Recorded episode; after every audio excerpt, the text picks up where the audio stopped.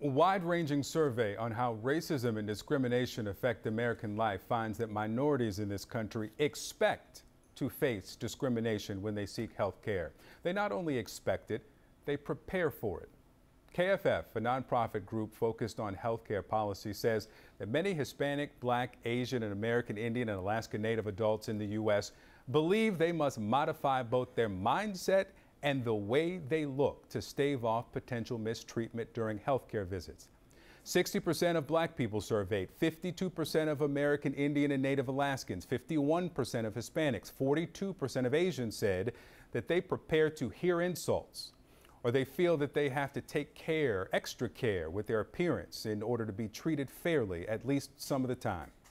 Joining me now to talk about this is Samantha Artiga, KFF's Director of Racial Equity and Health Policy. Samantha, thank you for being with me. This um, implicit bias does not come as a surprise to some people, but to those who have, uh, are new to this, explain what you've learned about the different ways that whites and minorities in this country say that they experience health care uh, differently.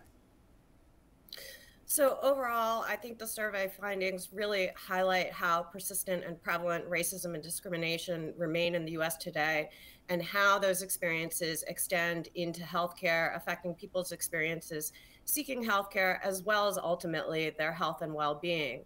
As you mentioned, our survey findings highlight how experiences with racism begin to affect people's experiences even before they get to the doctor's office, with them taking steps to prepare for these visits, uh, concerned about facing insults from a provider or office staff, and also being extra careful about their appearance in order to be treated fairly. Mm. But even when folks get into the healthcare doctor's office, we see um, them take being treated unfairly uh, more frequently due to their race and ethnicity, and also saying that they have uh, more certain negative experiences in the doctor's office because of their race and ethnicity.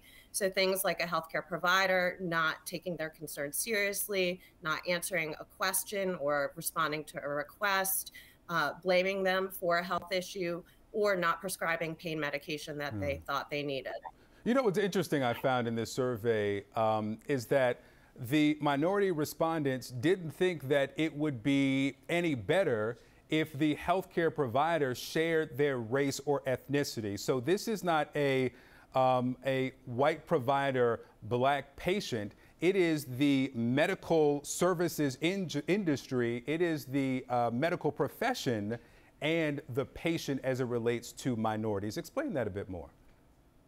Well, it's interesting. Even though survey respondents said that they didn't think they would get better care if they had a healthcare provider who looked like them, mm-hmm. what we actually see in the survey findings is that when adults of color have more visits with a healthcare provider who shares their racial and ethnic background, they report having more frequent, positive, respectful interactions with their healthcare provider.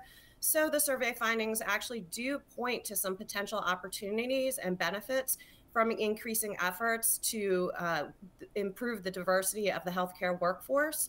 But we also see that the survey findings are pointing widely to the importance of continued training and education programs to root out the bias and discrimination that are reflected in the survey. Yeah, and I think we take that finding and mirror that um, against what we see in some states, specifically in Florida, with uh, Governor Ron DeSantis, who defunded DEI, the uh, Diversity and Equity and Inclusion programs, at schools, at uh, learning institutions, um, defunding the implicit bias training at these places so that any plan, any effort to lessen at least what we're seeing through this survey in some states is really facing some major challenges.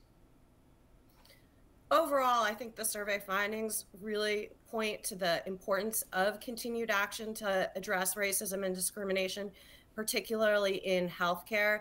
They show that racism and discrimination are not just a social issue, they are a health issue.